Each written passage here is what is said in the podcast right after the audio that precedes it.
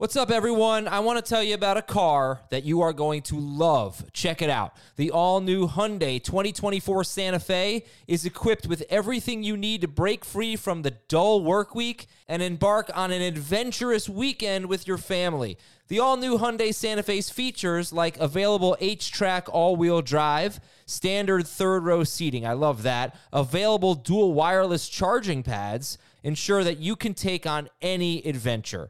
So let's say you're ready to take the family on a camping trip or something like that. The Santa Fe is perfect for you. You've got all wheel drive. You can load everyone up in the third row. It's time to start being adventurous, and you need the right car, and that's the Hyundai 2024 Santa Fe. Learn more about the all new Hyundai Santa Fe at HyundaiUSA.com. Call 562 314 4603 for complete details. This is Fantasy Football Today from CBS Sports. On his way to the end zone. Tell you what, that was a spectacular play. It's time to dominate your fantasy league. What a play! Off to the races. Touchdown. Oh, he's done it again. Now here's some combination of Adam, Dave, Jamie, Heath, and Ben. Five quarterbacks, two running backs, five wide receivers, one tight end, and only three trades. We are done with round one of the NFL draft. It is 101 a.m. and we are podcasting. Wow. And you know what? Like I've just been chilling, you know, working, but watching TV, watching the YouTube's doc, youtube.com slash fantasy football today. Great job on the show. Dave and Jamie are champions. I'm going to try to get them out of here at a reasonable hour. Jamie's bedtime isn't until another four hours anyway. But thank you guys for doing this. It's going to be a lot of fun. I'm, I'm, looking forward to talking about the NFL draft. It was a fun night. And uh, Jamie, you awake? You alive over there? How'd you feel about uh, Thursday night round one? Um, it was good. It was fun. You know, it was good to see some trades. It was good to see uh, Dave Gettleman make history, trade down, see the Bears go up and get a quarterback. Um, you know, see all the Alabama players drafted in the first round. So it was fun. Dave, hello. What's up, Adam? Oh man, Eagles love love what the Eagles did. Great move by the Eagles. They did what they had to do to get the receiver that they needed, and uh, I like the fit. It, it's going to be a real easy add to that offense. So, a lot to like about what Philadelphia did, and DeVonta Smith could be real nice for PPR. Oh, they, I mean, they they traded a third round pick to move up two spots to take a Hall of Famer. So, good job. Oh, Hall of Fame. You heard it. You heard little, it here a little first. Too early to call him a Hall of Famer.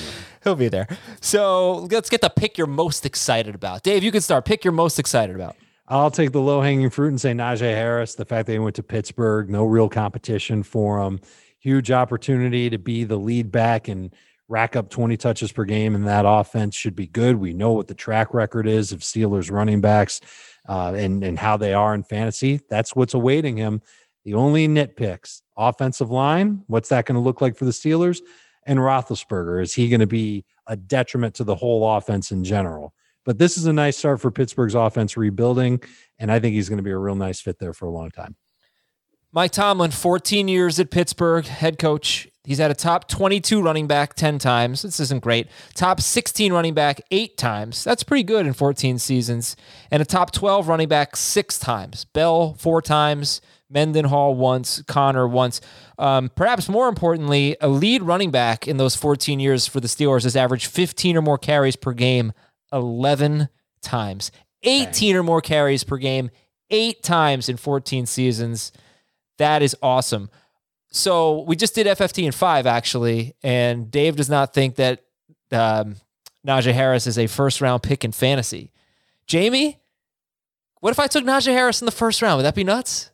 No, no, especially with the run we're going to see on running backs. Uh, I think it's too soon. I think he's a second round pick, but um, he's got he's got all the potential in the world. You know, I mean, if he can prove that he can catch the ball, which I think he can. Um, Dave said the offensive line they're not done. Clearly, uh, Mike Tomlin uh, addressed the media. Kevin Colbert, their GM, uh, said that they like the depth of the offensive line. So I'm sure that's going to be you know uh, the rest of the draft for them is is trying to fill some holes. Jason La Canfora, our NFL insider, said before the draft that you know people are going to be surprised by some of the young offensive linemen that the Steelers have, you know, to fill some of the holes that they uh, need with uh, Villanueva and, and Pouncey gone. So um, we'll see, but you know the track record speaks for itself uh, in terms of workload, and you know Harris obviously proved himself at Alabama in 2020, and you know his pedigree coming into college. So uh, I, I think he's got top 10 upside for sure. He's going to be a top 15 running back for me, ranked ranking going into the season. Jamie, which pick were you most excited about? I mean, there are a lot. You know, it was certainly an offensive heavy draft, but the one that stands out to me the most was uh, Payton Turner going to the the Saints. That was the one that uh, I was most excited about. Close second was Alex Leatherwood, though. Um, you know, very excited about both those guys in terms of what the impact will be. Yeah, the Raiders. It's uh, you know you don't want to seem like you're smarter than the Raiders front office or anything, but you just you can't give them the benefit of the doubt. They just they just I don't know. I just don't think they're very good at this. But we'll see. Alex Leatherwood, he offensive tackle going to uh, the Raiders and had some flashes for sure. I'm I'm, I'm obviously kidding. Adam, Yeah, I know, I know, I know. But it's worth talking about. But which pick are you most excited about? I mean, look, you know, we we kind of figured Kyle Pitts was going to the Falcons, and you know, uh, Najee Harris is, is is the one I'm most excited about. But Kyle Pitts going to the Falcons, I mean, it's going to be fun. Um, I hope they keep Julio Jones because I think that makes Matt Ryan, you know, uh, a borderline starting fantasy quarterback. But, um, you know, he he's in a spot where his head coach is a former tight ends coach. He's gonna, you know, play uh, with Hayden Hurst. He's gonna play ahead of Hayden Hurst. He's gonna be, you know, essentially their third receiver. So there's a lot to like about him. You know, I, I wouldn't overdraft him. I think that's going to be a problem because the people are excited about what he has the ability to do. He's not going to be third. He's going to be third at best in in targets. Um, and there are going to be better fantasy tight ends because of what we typically see where the elite fantasy tight ends come from. They come from offenses that don't have talented wide receivers around them unless your name is Travis Kelce. And so I think it's going to be a situation where he could be a bust if people reach for him. Uh, but it's going to be fun to watch him flourish and grow as one of the hopefully best playmakers at his position for years to come. Have you ranked him yet? No, he's going to be probably seven or eight for me. I put him six. Yeah, it's too high. Well, who are you taking ahead? It's one spot. Um, well, it's two, two spots because I'll probably have him eight. All right, Um, so I- I'm, I mean, Hockenson, Hockenson and Goedert are the easy ones, you know, Okay, so- the top four. okay, so Goedert is the one, And, and Goedert is, is clearly dependent on when Zach Ertz gets released. yeah. Uh, I just I, I think Goedert can be good. We've seen him play great. I'm a little worried about Hurts. I think DeVonta Smith can eat up a lot of the targets that he might get. I think this offense is changing. Well, if Ertz is there, it's not Goedert. uh, Hurts, I said. not well, I thought you said Ertz. I'm sorry. Hurts, Ertz. Hopefully that'll be something Yeah. that we don't have a problem with in the future because Zach Ertz will get out of there. Uh, I just I like the upside of Pitts. I'm more excited about Pitts. I've got him 81st overall in my standard top 200. Too soon for you? Too soon. Okay. No, Really? That's that's too soon. I'm excited. I want to take the chance on a breakout tight end. That's a round. But rookie tight pick. ends just don't break out. That's the problem. Uh, This one could. He's outstanding. You know that better than anybody. Yeah, he's he's he's a star, but I mean, Yeah. you know, we've seen stars come into the league before, and they just don't do this. You know, first round tight ends, we've seen it before. They don't do this. Oh, T.J. yeah. Hockenson, Noah Fant, the last couple of years, Eric Ebron, they they just you know, it just doesn't happen for them. It's year two, and so I, I think that's what people need to be cautious of. It just doesn't happen. He's not going to get the targets that he needs. okay. So other than Kelce, Kittle, Waller, Andrews, Hockenson, and Goedert, is there a tight end you like better than Pitts? I mean, Gesicki still right now is is in the conversation. Whoa, Yeah. really? Okay, but Okay. Well, you mean you look at what he did at the end of last season with Tua? It's hard to overlook that. With no, No, but they Preston just got Williams. Waddle and Fuller. I'm yeah, but I- his role's got to change. it, it's it- it's going to change. And again, you know, that's why I said seven or eight. You know, so Okay. it, I haven't ranked him yet. So he's he's probably going to end up being seven. But um, it just it just it just feels like he's going to be overdrafted. Okay. Uh, Evan Engram is the only tight end I can think of. Uh, Jake Seeley said Heath Miller had a good rookie season. Evan Engram was fifth. He was tight end five. He had 722 yards and six touchdowns on 115 targets in 15 games. I mean, it's not even that good of a year, but he finished as a top five tight end. Vernon Davis was the last. Well, I don't know if Vernon Davis and Kellen Winslow were mega tight end prospects. They were taken as top six picks, and Winslow played two games as a rookie. Vernon Davis was not even a top 20 tight end. He played 10 games. He was 15th per game. Uh, you know, Hockenson was a top 10 pick. Ebron was a top 10 pick, but they're nothing like Kyle Pitts. And you heard Emory Hunt say this is the highest grade he's ever had on, or he's had on a tight end in 10 years. He's going to be a star. The- I just don't think he's going to be a star for fantasy in his rookie season. I don't think he's going to be a tight end. I think he's going to be he'll be a tight end in name only. A Timo.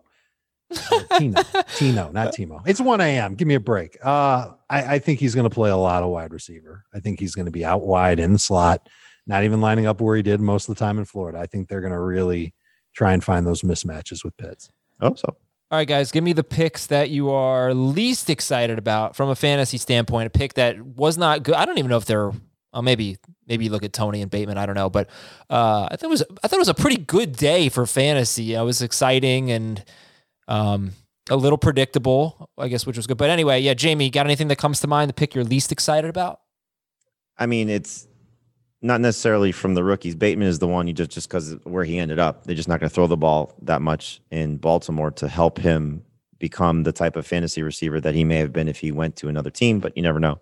But you know the the James Robinson situation stinks because he was so good last year and and obviously he's not going to be that guy this year.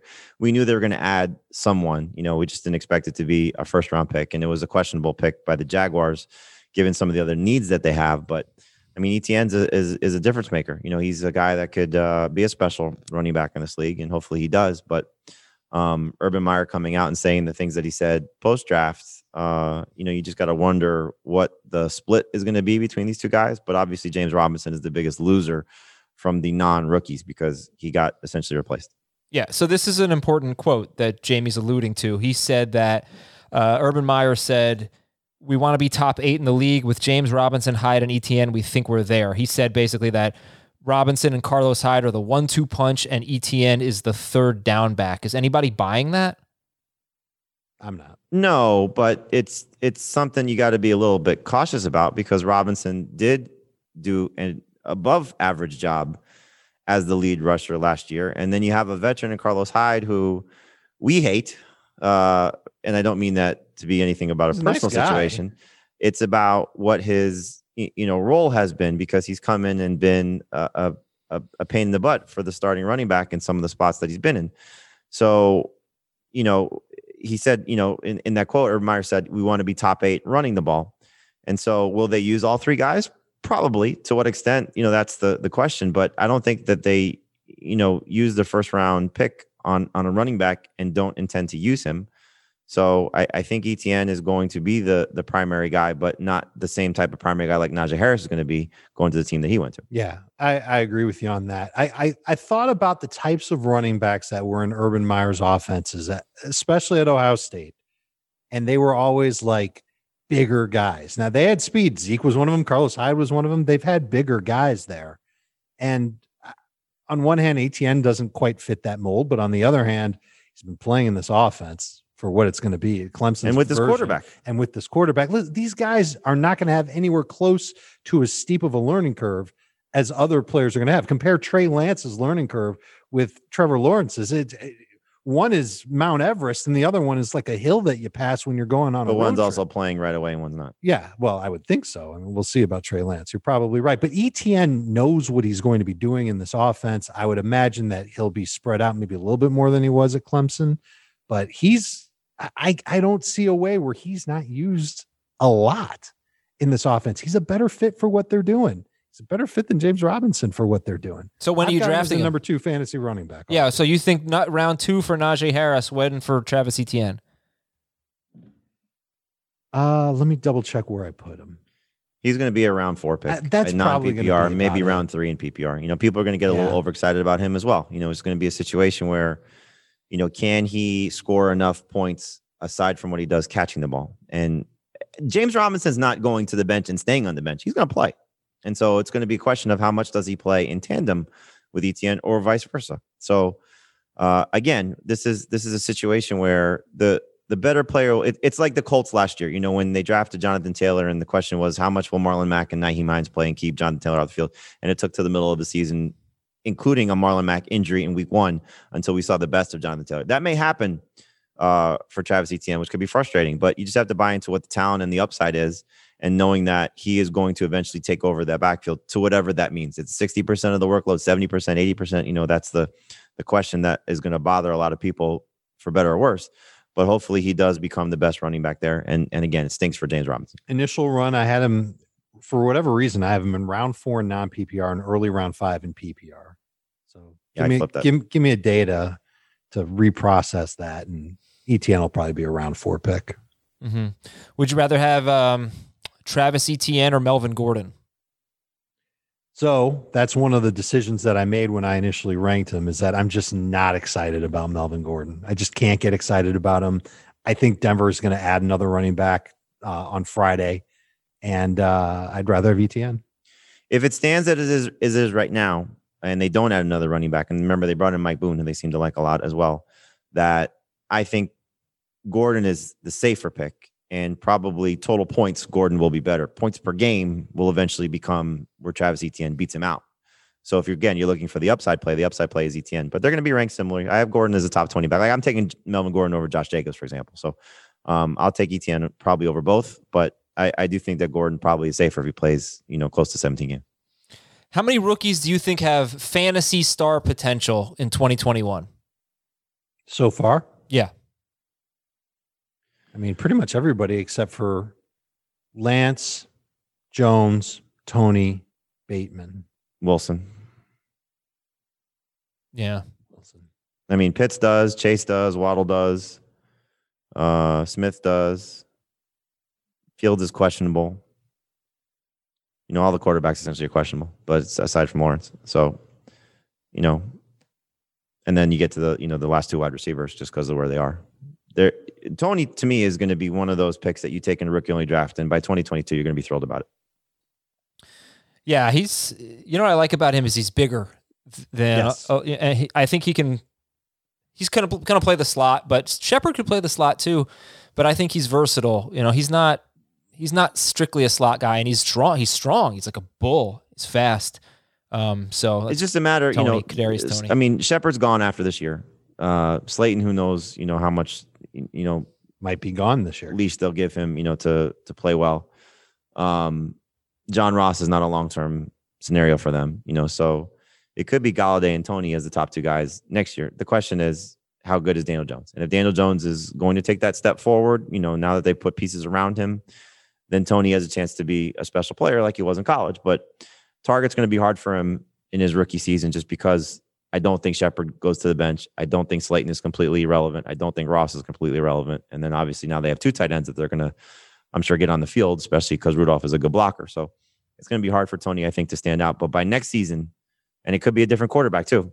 You know, I think Toney's going to be one of those guys that you take probably in the middle of round two in a rookie only draft, depending on how many teams you are, uh, teams you you know you play with.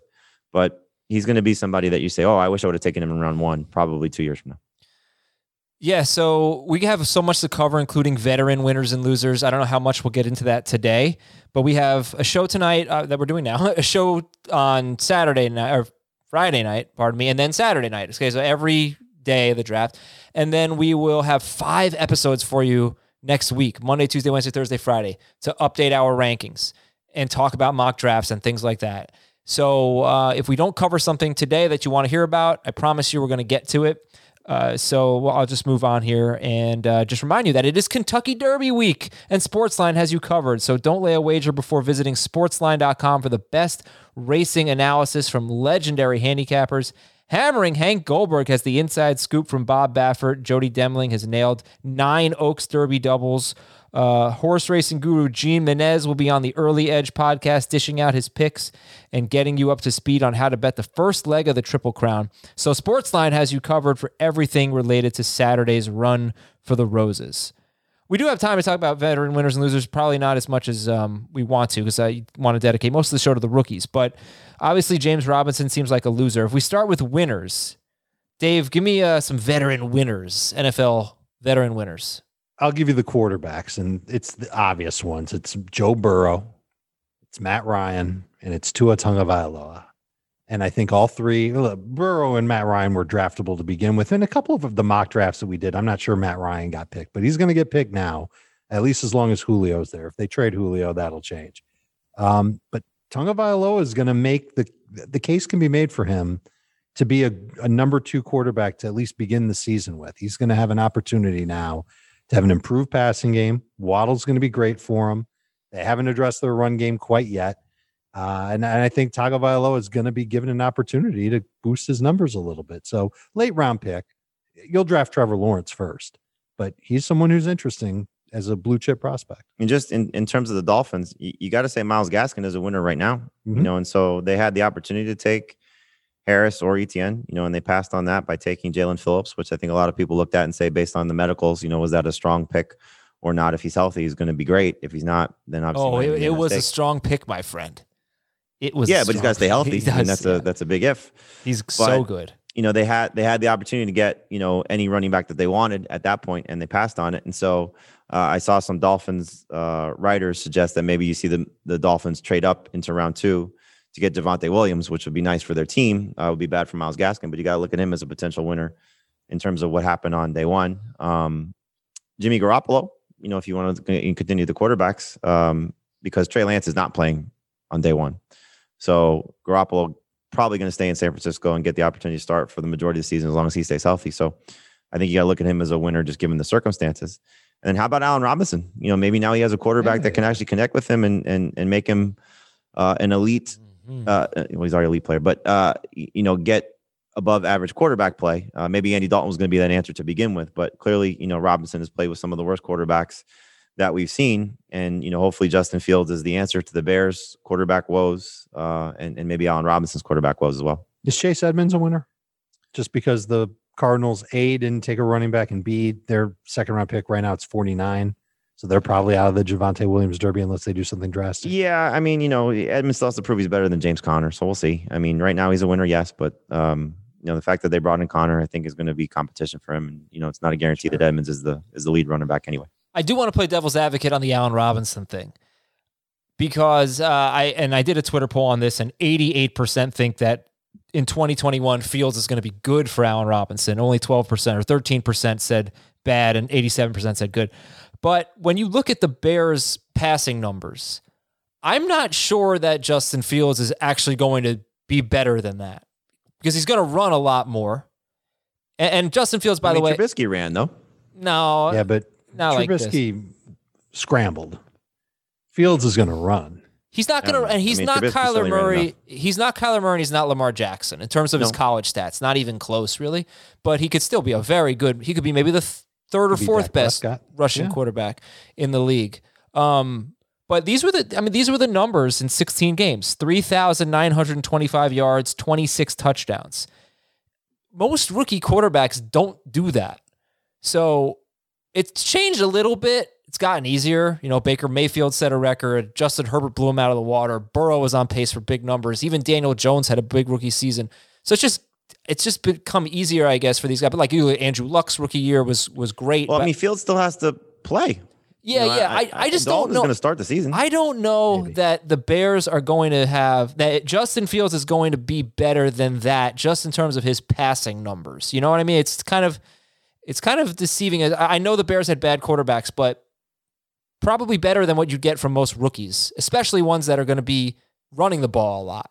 So I don't I wasn't quite as convinced that it was going to actually be good for Allen Robinson. it can't be worse. It can be worse. It can be worse if it's like a Jalen Hurts situation where he's just so good with his legs and You can't you can't Sure, judge Jalen Hurts. Jalen Hurts had nobody to throw to. And Fields is a better thrower than Hurts. yeah. That's done. Uh, I, I, I think Fields could win that job before week one. I mean, you know what Dalton is. This, this is the, this is the Pete Prisco play the kid scenario to a T. Well, based on the investment, you would expect that he's going to have an opportunity to. I just think that they're going to give Dalton the opportunity to open the season and see how he does. And if he struggles, then you go right to Fields. It's not going to be Nick Foles. They have to find a way to get rid of Nick Foles and his $9 million salary. Uh, how about veteran losers other than James Robinson? Well, it's not good for Tee Higgins and Tyler Boyd that Ja'Marr Chase is there, and we're we're anointing him for sure. We're we're breaking out the. I don't think it's awful oil. though. I mean, Higgins gets bumped down a little bit, and, Yeah. and Boyd, you know, as well. But they're probably going to end up better values. And you know, I mean, look, Higgins obviously uh, wasn't impacted by the production from AJ Green, but he was impacted by the targets that AJ Green continued to get. And you know, Chase could easily assume those targets, and Boyd was still productive as well. So, I mean, Can all three of them be really good? Can all three of them be elite? Probably not together, but can all three of them be good? Yeah, absolutely. And let me give you some. Let me give you some numbers here, okay? Because there were uh, nine games with a healthy Joe Burrow, and Tyler Boyd was 13th in PPR, 19th in non PPR, and Higgins was solid. He had 603 yards and four touchdowns, and Green had more targets than him. Yeah. Higgins had twice as many yards, but Green had seven more targets. So he showed that he can be good with AJ Green still getting a lot of targets. Right. Um, I was with Burrow throwing 40 times a game, a little bit more than that actually in those nine games. That's a lot. I don't know that's going to happen again. But I did also mention that teams that draft wide receivers in the first round, they have the tendency, based on the last uh, six or seven years, they have the tendency to throw more the following year. I don't know if the Bengals can pull that off, but it makes sense, right? Especially if they draft a good wide receiver. And then I saw this. This shocked me. It's like, man, how could there be three team? How could there be a team with three top 24 wide receivers or top 30 wide receivers? There were three teams last year that had three top 36 wide receivers. There were two that had three top 25 wide receivers. Can you Carolina name was them? one. Carolina was one, and three top 25 wide receivers. PPR only, I'm assuming. Atlanta? No, Pittsburgh. Oh yeah. Oh yeah. And the other one was Dallas. They had three top 36 wide receivers. Gallup was 35th. I have to say, with Carolina, you really should take for this exercise, you should take Curtis Samuel's rushing totals out because they don't help the quarterback. And if you did that, he would have been wide receiver 36. So you still have three top 36 guys, and none of them had good fantasy quarterbacks for the year. You know, Dallas didn't have Right. it right. Pittsburgh didn't. Um, Roethlisberger was like not even top 15 per game, and Burrow or uh, sorry, Bridgewater was top 20, not 20th or something per game, 23rd. That was so weird to me. But you would think this sets up beautifully for Burrow. So how do you guys feel? Burrow versus Matt Ryan. Break that down. They're both winners tonight. I'll take the upside of Burrow, you know, just because I think you're going to see if the Falcons can find an answer to their running game. I don't know if Mike Davis is that guy. They're going to want to run the ball um, just based on Arthur Smith's track record. But I mean, obviously, they're both in similar situations. I, I just think that, you know, what Burrow showed you last year, you hope he builds off of it. Matt Ryan, it's, it's like the running backs, like what you asked with ETN and, and Gordon. Ryan is safer, but, you know, the, the hope is that Burrow is better. I'm not sure Ryan's safer because we know that Burrow's going to have Chase, Higgins, Boyd. I don't think any of those guys are going to get traded or moved around. Is Julio staying? Because if Julio's gone, this is an easy answer. Yeah, no, Julio's in in at this, this scenario. at this point, you probably have to assume Julio's staying. You know, unless they're trading assets for you know 2022 and Could beyond. be a June 1st trade. He might not be the only one this offseason that gets moved after June 1st. Ertz could be one of them. well, wow. Ertz, you know, is gone. I think so. I would imagine so. I'm taking Burrow too, even if Julio's there. But It's closer now. it, yeah, Matt Ryan wasn't a consideration for me before Kyle Pitts was guaranteed. uh, Burrow or or uh, Brady. I'm taking Burrow. I put Brady ahead of Burrow this week with the return of Antonio Brown, just because Bruce Arians and and knowing what that offense is. But th- all three of those guys are close. Do you want to talk about Aaron Rodgers real quick? Well, the, I mean, what a day! First off, Yeah. um, the fact that uh, you know there was the report of Denver offering three first round picks for him. Um, all those reports were shot down. Clearly, he wasn't traded. He's not getting traded now.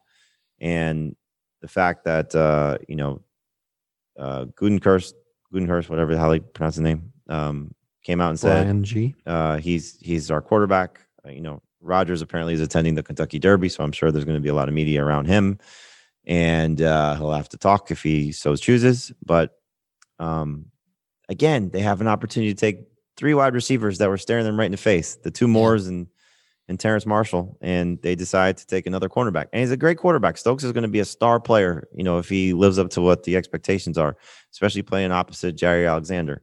They needed a cornerback, but my gosh, man, like you don't give any, you don't give this guy any help. They they just refuse to give him any help. I just don't get it. Well, I guess it makes sense. He's so good that you might as well try to load up everywhere else. I, I I'm not sure it makes sense to not have taken a wide receiver in the first round since 2002, but uh, I guess you could make the case that you don't need to help Aaron Rodgers. He's that good. So shore up your defense. I don't know. This is going to be the first time if he starts week one that they will have had a quarterback play in their 17th season in Green Bay. Bart Starr only played 16, and Brett Favre only played 16. Se- seven. That's quite a standard, by the way. 16 seasons. Uh, wow. I mean, you have a great history of quarterbacks. Yeah. So Uh, was there. He didn't make it to 16 though. He make it 16 games. and congratulations to Northwestern. Two first round picks They had two first round picks combined in the last 37 NFL drafts. And It was a Yeah. it was a very uh, um, focused schools. Six from Alabama, two from Miami, two from Florida, two from Northwestern. two from Miami was a shock. And Alabama Eh. tied Miami for most first round picks with six. Thought they might get seven. They did not. No. and uh, they can thank the Raiders for for the six, I guess. Uh, congratulations to Chad Vainman. He I probably said that wrong. He had eight correct picks. He went Lawrence Wilson, Lance Pitts, Chase Waddle, Sewell. Then he had Fields eight, but he had Surtain nine and Jaycee Horn ten. So congratulations, you are in the podcast league with eight correct correct picks. I'm gonna give you a spooky. Oh wait, I gotta get my I get my music up. I'm gonna give you a uh wait wait scary stat Trey we Lance to Wayne Gallman, week 10. We're going to be dealing with. it's Oh, scary when we come back scary stat about running backs drafted where Etienne and Harris were drafted we'll tell you after this break on fantasy football today the perfect combination of versatile athleisure and training apparel has arrived. Thanks to the visionary minds of New Balance, Clutch Athletics, and Rich Paul, the designs reflect the heart of the athlete and the spirit of the community. With rising defensive football stars Will Anderson and Chase Young on the roster, Clutch Athletics brings the best innovative gear to all athletes, giving them style and performance on and off the field. Learn more and purchase Clutch Athletics at newbalance.com. This episode is brought to you by Progressive Insurance. Whether you love true crime or comedy, celebrity interviews or news, you call the shots on what's in your podcast queue. And guess what? Now you can call them on your auto insurance too with the Name Your Price tool from Progressive. It works just the way it sounds. You tell Progressive how much you want to pay for car insurance, and they'll show you coverage options that fit your budget. Get your quote today at progressive.com to join the over 28 million drivers who trust Progressive. Progressive Casualty Insurance Company and Affiliates. Price and coverage match limited by state law. You've heard of the running back dead zone thanks to our old friend Ben Gretch. Well, in NFL drafts, picks 20 through 32 are kind of the running back dead zone. Not a lot of stars. I looked all the way back to 2005. Now I did this at 12:30 in the morning, so I may have missed one or two, but I don't think I did. The last 16 running backs selected 20th through 32nd in the first round. This doesn't mean anything to me. There are plenty of great players going in the second round, whatever, but just fun. Um, Clyde Edwards-Helaire, Josh Jacobs, Rashaad Penny, Sony Michel, Doug Martin had a great rookie season. David Wilson, Mark Ingram, the best career on this list, probably, unless you want to say Chris Johnson. But Mark Ingram, Jahvid Best, Donald Brown, Beanie Wells, Felix Jones, Rashard Mendenhall, Chris Johnson, Laurence Maroney, DeAngelo Williams, and Joseph Addai. So not a great spot. Now you got to remember running backs get drafted later now, so it's not going in the 20s is different now than it was even in 2005. But I guess if I'm, there's anything relevant here, I'm just going to say my first three picks in a dynasty league are three, uh, one quarterback, are three wide receivers. How about you? Rookie, rookie, uh, sorry, rookie draft. I'm going with the three wide receivers. How about you? It's the way it should be in most rookie drafts anyway. I mean, you know, they have the most long-term appeal. It usually comes down to what your team needs, you know, what you're, you know, supplementing to the rest of your roster. But I mean, obviously, if you end up with those receivers, you know, you're going to have them for hopefully, you know, seven to, you know, 10 seasons. Whereas running backs, if they make it to year seven, you're, you got, you got yourself a good one. They just, the longevity factor is what you have to take into account. Most people forget that. Yeah, but Jonathan Taylor, who was the first pick of the of rookie drafts last year? It was either Taylor That or was Edwards Edwards-Helaire for sure. Okay, right. And so they went ahead of the wide receivers who It, were it- all it wide hap- receivers, it happens all the time. It, it happens all the happen time. But we this were year. recommending that. We weren't telling people to take CeeDee Lamb first no, it, overall. it, well, I, I think it again. It always comes down to whatever your, your team needs. But if you if you're just talking about broad pick, big picture, position, uh, longevity, it's always the wide receivers. So, I mean, when Barkley was there, when McCa- when well, when McCaffrey's here, it was Leonard Fournette. But uh, Zeke, Barkley, you know, Fournette, when those guys came out, it's hard to overlook what they could be for the short term. And this is how you know your approach to dynasty. Are you looking to win now? Are you looking for three years? Are you looking for five years? You know, depends on what your approach is. But if you're just looking about who's going to help your team the longest, it's going to be those wide receivers. Yeah, but but that's always the case. But there are plenty of years where we're telling people to take running backs with the first pick for several picks sometimes. But this is not the year. It just seems like these wide receiver prospects look a lot better than the running back prospects. You'll still see Harris go first overall though, because people just take those runs. I mean, there there will be some rookie only drafts where the team picking at 101 wants somebody safe or is good at running back, and they'll go with Chase. Who would you go with? Or they'll go with Pitts. I Chase. would, I would, if in a vacuum, I'm probably taking Harris. But if I'm if I'm okay at running back, I'm going to take Chase. Okay. Or if it's a super flex or two QB, I'm taking Trevor Lawrence. I got another freaky stat for you if you want this from John Breech. I don't know if you saw this. Breech. So John Breech said Justin Fields was the fourth quarterback drafted. The fourth quarterback drafted in the last 15 years. You ready for these names? Oy. Your names were bad. The second the terrible. second quarterback drafted is actually pretty bad. But go ahead.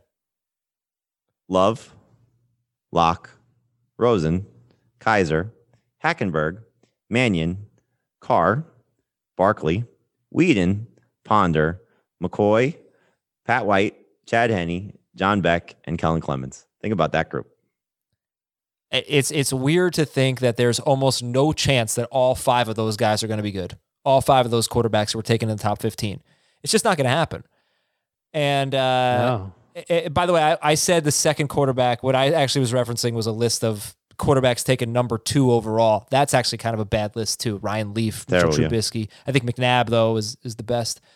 Um, Mariota was on that list, so it's it's interesting. And what do you guys think about Fields? Because I, you know, I know I knew everybody was going to say steal. The experts said steal, the non-experts said steal, but the stat you just gave is really interesting. And whenever I see a player that the NFL teams are not as high on as all the mock drafters out there, I get a little bit nervous. Um, what do you think about Fields going 11th to the Bears, who traded up? And the Bears have a great recent history of trading up for quarterbacks. Ah, it feels like they did it out of desperation more than anything else. I, I liked him. I watched a bunch of his games. I thought he had a big arm. Thought his accuracy was good. I love that he's willing to run. Uh, seems heady when he's on the field. Seems like he can make a play when under pressure. Uh, there was a lot that came out about whether or not Justin Fields can can read defenses, and I think he can pre-snap. And then I think he just went with it a lot of times. You're taught first read, second read, third read. His first read was open a bunch. I don't know if that means that he's good at seeing the field or not. I'm not qualified to say. Uh, I thought Mac Jones, just by comparison, did a much better job of just moving his body and, and reading defenses a little bit better. I, I think that there's a chance for him. He's he's got to grow a little bit, and I Chicago is going to give him an opportunity potentially to play in Week One, but I don't know if that's the best place for him to develop with Matt Nagy and you know that there's been a revolving door of offensive coaches that have been there while Nagy's been there. And if they go eight and nine this year, it's going to be another coaching staff there next year to work with Fields. I, I think he's got a lot of good talent. I think that there's, I I don't know if there's a reason to draft him in seasonal leagues just yet. And I think he's probably going to be somebody that's going to be a round two pick in rookie only drafts. The thing that you got to hope for is that he can play anything close to what he did in college. I mean, that that that Sure. that that would make him fantastic. Uh, it's a big if because you know there's a reason he fell. Like you said, Adam. Everybody's going to say steal, and No. it, it's it, it was pretty clear that you know once you got past the 49ers, who you knew were taking a quarterback, how far would either he either Fields or Mac Jones fall? And clearly, the Bears looked at it as an opportunity to go out and get a guy that could hopefully be their first franchise quarterback since Sid Luckman. I mean, they haven't had uh, a guy that you can point to and say was um, the answer at that position. I mean, you know, obviously Jim McMahon had the Super Bowl win, but he wasn't a franchise quarterback by definition of what that means for that position. So um, they failed with Trubisky. Hopefully, this guy's the the the long term answer. But when you get past Trevor Lawrence, and Trevor Lawrence is no guarantee, who's the second best quarterback? Zach Wilson went second, but that's not a sure thing. Like you said, the, the number two quarterback, and, and he's got a small frame. Uh, Trey Lance is a project. He, he's played, you know, uh, barely played, obviously, with what happened in, in 2020. Um, Mac Jones, you know, is he going to be legit or is he a byproduct of uh, you know the, the talent around him in Alabama, you know he could be the second best guy. He could be the best guy. You know, so um, you're right. Not all five of these guys are going to be successful. And as we saw with that great class in 2018, it was Josh Allen and Lamar Jackson are the two best guys. And and you know Baker's been okay. Sam Darnold's trying to find his way, and obviously Josh Rosen is basically out of the league at this point. So um, we'll see which of these guys succeed and which of them fail. But Justin, you know, uh, Fields feels like he could be the second best player in this class, and hopefully Chicago allows him the place to you know live up to those expectations. How are you guys ranking them in Dynasty? Lawrence one, and then what? Lance two for me, just because I think destination matters, and I do think that Kyle Shanahan getting his hands on him and the talent that he'll have around him for the short term and hopefully the long term. You know, if those two receivers and, and Kittle can stay healthy, uh, I'll put Fields third, Jones fourth, and um, Wilson fifth. I, I just I, I'm not a Zach Wilson guy. I'm not either. It, it's either going to be Wilson or Jones four five, Right. and then either Fields or Lance two three. And it's what everybody's going to say, but it's Oh, but I'm not ready to two's make tough. a clear cut decision. Two's tough, you know, between Lance Two and is tough because I, I see what Jamie sees. I see what a lot of other people see with Trey Lance. I think he's got I think he's got the second highest potential of all the quarterbacks. and he is like Lamar Jackson in terms of his rushing stats. I mean, he did, obviously did it at a different Well, level. Like I, would say he's more like Cam Newton, but that's still pretty damn good. And I think Sure. he would take that. But he's got work to do on improving his accuracy, being a clean pocket passer, and then also knowing when to take off. It is fun to think about what Kyle Shanahan might be able to mold him into. But unless he just is way ahead of the curve going into training camp, we might not see it. We might see him here and there. Like they might use him as a changeup, like the Eagles did with Jalen Hurts last year. But you probably won't see him start a game until the last four or five games. I, I, I say that though, you know, we, we we may be regretting that because by the end of the weekend, they still could trade Jimmy Garoppolo. You know, I mean, after seeing what Teddy Bridgewater and the compensation that came back for him, that lowered the value for Jimmy Garoppolo tremendously. You know, sixth round pick to get right. Bridgewater. Why would they So, give that up for Uh, just a six? Why would they I, give him I'm not saying that they will, but you know, they're obviously not getting a first round pick anymore. And so are they going to get a, a second or third round pick? Probably not. No, so, you know, they may settle for a fourth round pick and Jimmy Garoppolo may be shipped out the door. And then they bring in another veteran guy to sort of be the, you know, the bridge quarterback. You know, so I think it's a it, it could be a situation where Trey Lance is starting sooner than we think, but I agree with you. I think it's most likely we're going to see him middle to the end of the season at best, most likely 2022. Uh, but good offensive line, good play caller, good weapons. You know, to me, he's easy the second second best quarterback from a rookie draft perspective. Yeah. Also, though, with Lance, he might not play at all this year because they might be good, and Garoppolo might be good enough to just, you know, be the captain of the ship and get them back the, to the, the playoffs. Alex, the Alex Smith, Patrick Mahomes scenario that we saw. You know, Right. Sure. So, uh, what was I going to say? Um, all right. Well, I guess we can move on from there. I had something really, it was just fascinating, but it's gone now. So let's finish up with some Twitter polls, and these Twitter polls will kind of get us into some rankings, into some debates here. We'll see what the people said. Okay, which wide receiver are you taking first in half PPR? Ja'Marr Chase, DeVonta Smith, or Jaylen Waddle? The people said Ja'Marr Chase running away with it. 64%, DeVonta Smith 25%, Jaylen Waddle 11%. Is that how you guys would rank it? Yep. I think I would. Yeah. Which wide receiver do you like best? Half PPR. Marquise Brown, Rashod Bateman, now on Baltimore, Kadarius Toney, now with the Giants. Marquise. Still Brown. Oh, Still you guys are wrong, according to the Twitter folk. They have they have Bateman one percent higher, forty percent. Marquise Brown thirty nine percent. Kadarius Toney twenty percent. Wow. That was That my initial thought too me. of Bateman over Brown. I just kind of feel like I just don't think Brown can be great. I don't know that Bateman can, but at least he's got the I- Brown's had I don't know chances. anybody can in that offense. Yeah, Lamar that's true. Jackson hasn't connected for 900 yards in the season with anybody. Uh, who do you like in PPR? Travis Etienne, D'Andre Swift, or Miles Sanders? When I did this, I thought people would be higher on Travis Etienne, so they weren't. He's last. But D'Andre Swift, Miles Sanders, who you going with? Swift. I'll take Sanders. Okay. Swift gets 50% of the vote. Sanders 34%. Etienne 16%. Who do you like in PPR? for Etienne. Yeah. Wow, that seems high to me. Najee Harris, Nick Chubb, or Cam Akers? PPR. Oh, what are you doing? There's, I'd Chubb. be stunned if Harris had 16% of the vote here. I'd 23%. 23% for Harris. People love him, man. 26. Chubb, Akers, Harris. Yeah, that's how it is. 26 Harris for gonna be close though. Uh, Chubb 51%. I As- like Harris Harris had what 30 something catches last year? no, he can do it. He's a good pass catcher. Thir- uh, 43. No doubt about it. 43 catches. Sorry about that. 70 catches He catches may in his catch last more two passes seasons. than the other two running backs. So he's going to probably have more touches than Nick Chubb. Uh, Yeah, could be. Could be. Yeah, but I, I think Chubb's situation is a little bit better, even though he's going to be sharing with with Kareem Hunt. Why? He's just such a difference maker at Well, the the way he runs the ball. He's bet he was probably better. I don't know, but is, is his situation better? His team is better. Would you rather have Nick Chubb on the Browns or the Steelers? I'd rather have Nick Chubb on the Browns, Yes. Really? Okay. Um. All right. Let's see. I think I have some more Twitter. but they're close. They're all close.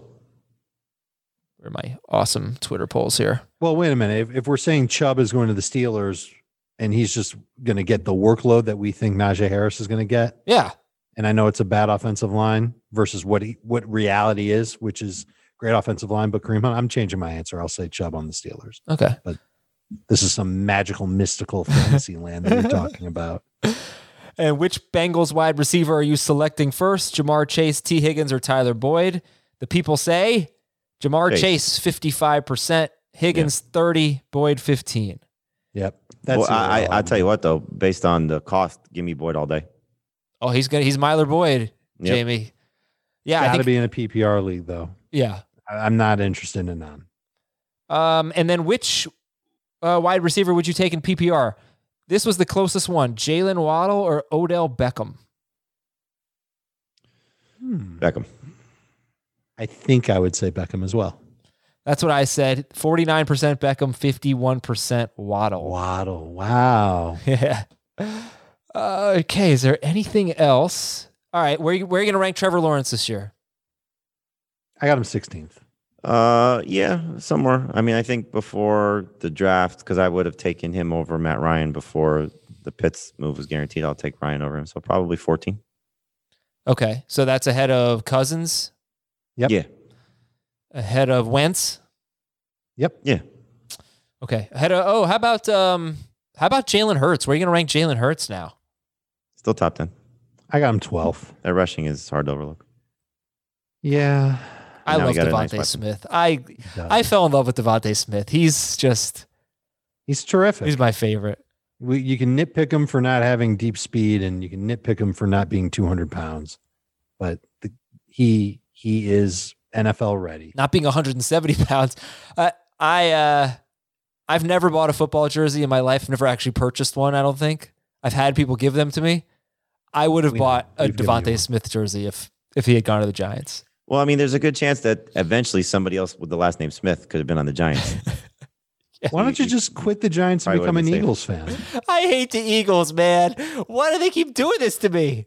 Jerks and the Cowboys too. In on it's it. pretty interesting that the Cowboys decided they wanted to give the Eagles DeVonta Smith as opposed to the Giants DeVonta Smith. Yeah, you got like you got to go get DeVonta Smith. You, you got one elite player left in the draft. Uh, one player that is consensus elite. Okay, I'm sure there'll be other elite players, but one player that everyone thinks is elite, and you're one pick away. Go get him. Good for the Eagles for doing it. That's what you But do.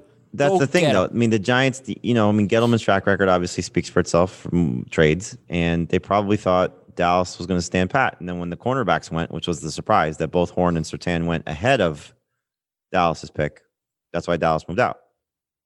Yeah, so then you get on the phone and you make sure you get that pick. But they probably didn't expect Dallas to trade. Well, if they were doing their job, they make sure they get it. You know what? They, they don't even take any And who, chances. I mean, did anybody really expect the Cowboys to trade in the division?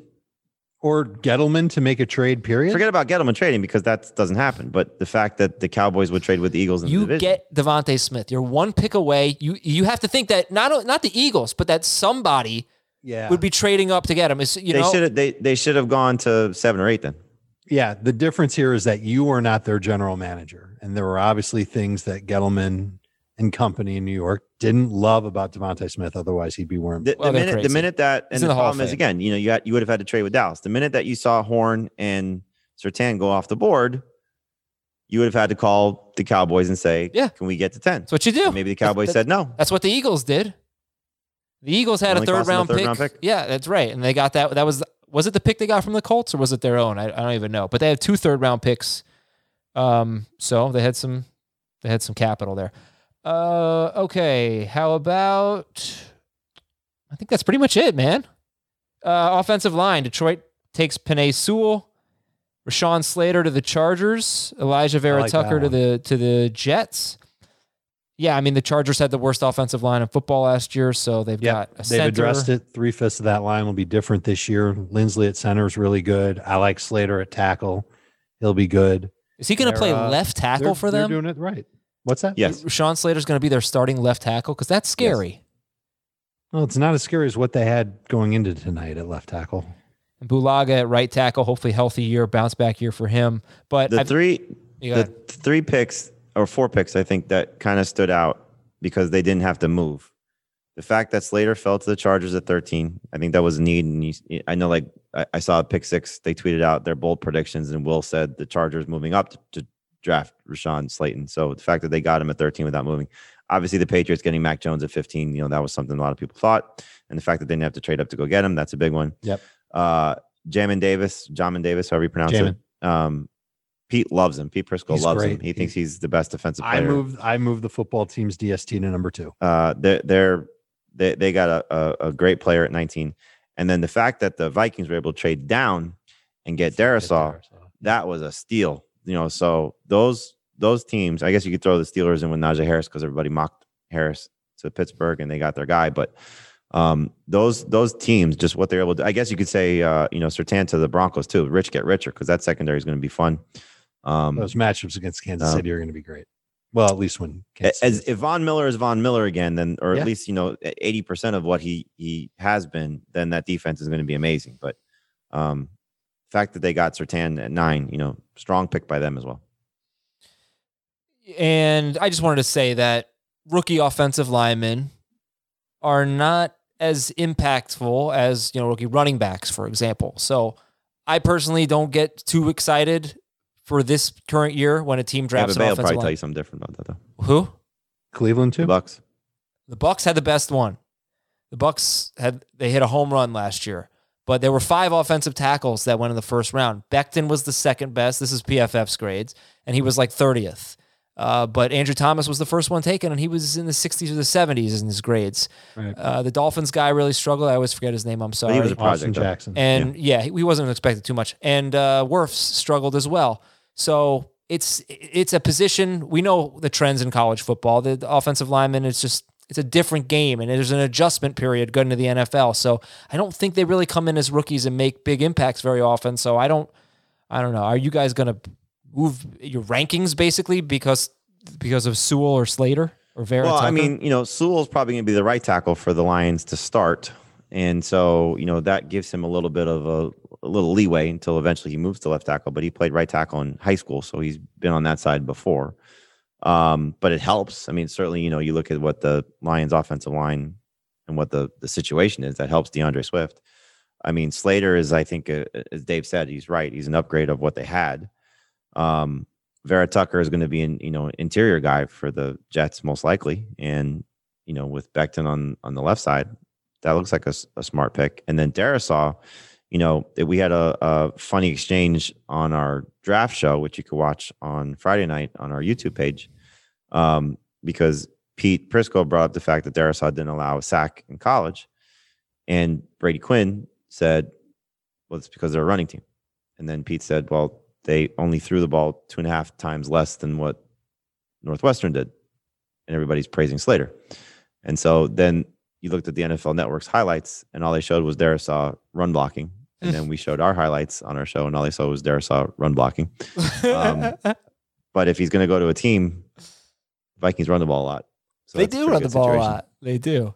They Mm. also lost their and uh, Darrisaw already said in his his uh, press or his you know media conference, news conference with the media, um, how excited he is to open some holes to see Dalvin Cook run for sixty yards. So that's a good situation for that team because they needed they needed help on the line. I'm excited about that too. And I also liked uh, Mac Jones's quote. He said he was hoping to go to the Patriots, and he's happy he ended up there. So that's it for today's show. Special thanks to everybody producing today, It's been a long day, and I want to thank there. There's a crew in the Fort Lauderdale studio that stayed up and stayed there just to get our show on. And thanks to Dave and Jamie, Ben Schrager. Uh, so thanks to everybody for making this happen. I hope this helped. Now make sure you're listening to the Pick Six podcast, your audio outlet for immediate reactions.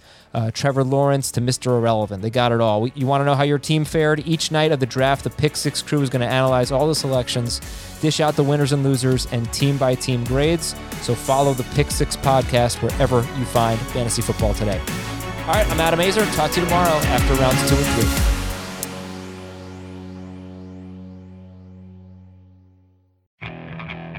Okay, picture this. It's Friday afternoon when a thought hits you. I can waste another weekend doing the same old whatever, or I can conquer it. I can hop into my all new Hyundai Santa Fe and hit the road. Any road. The steeper, the better.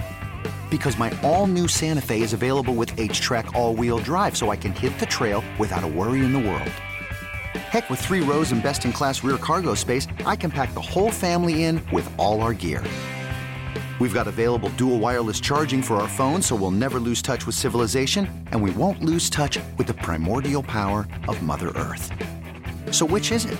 Waste the weekend or do something a little more epic? And conquer it in the all new Hyundai Santa Fe. Visit HyundaiUSA.com or call 562 314 4603 for more details. Hyundai, there's joy in every journey.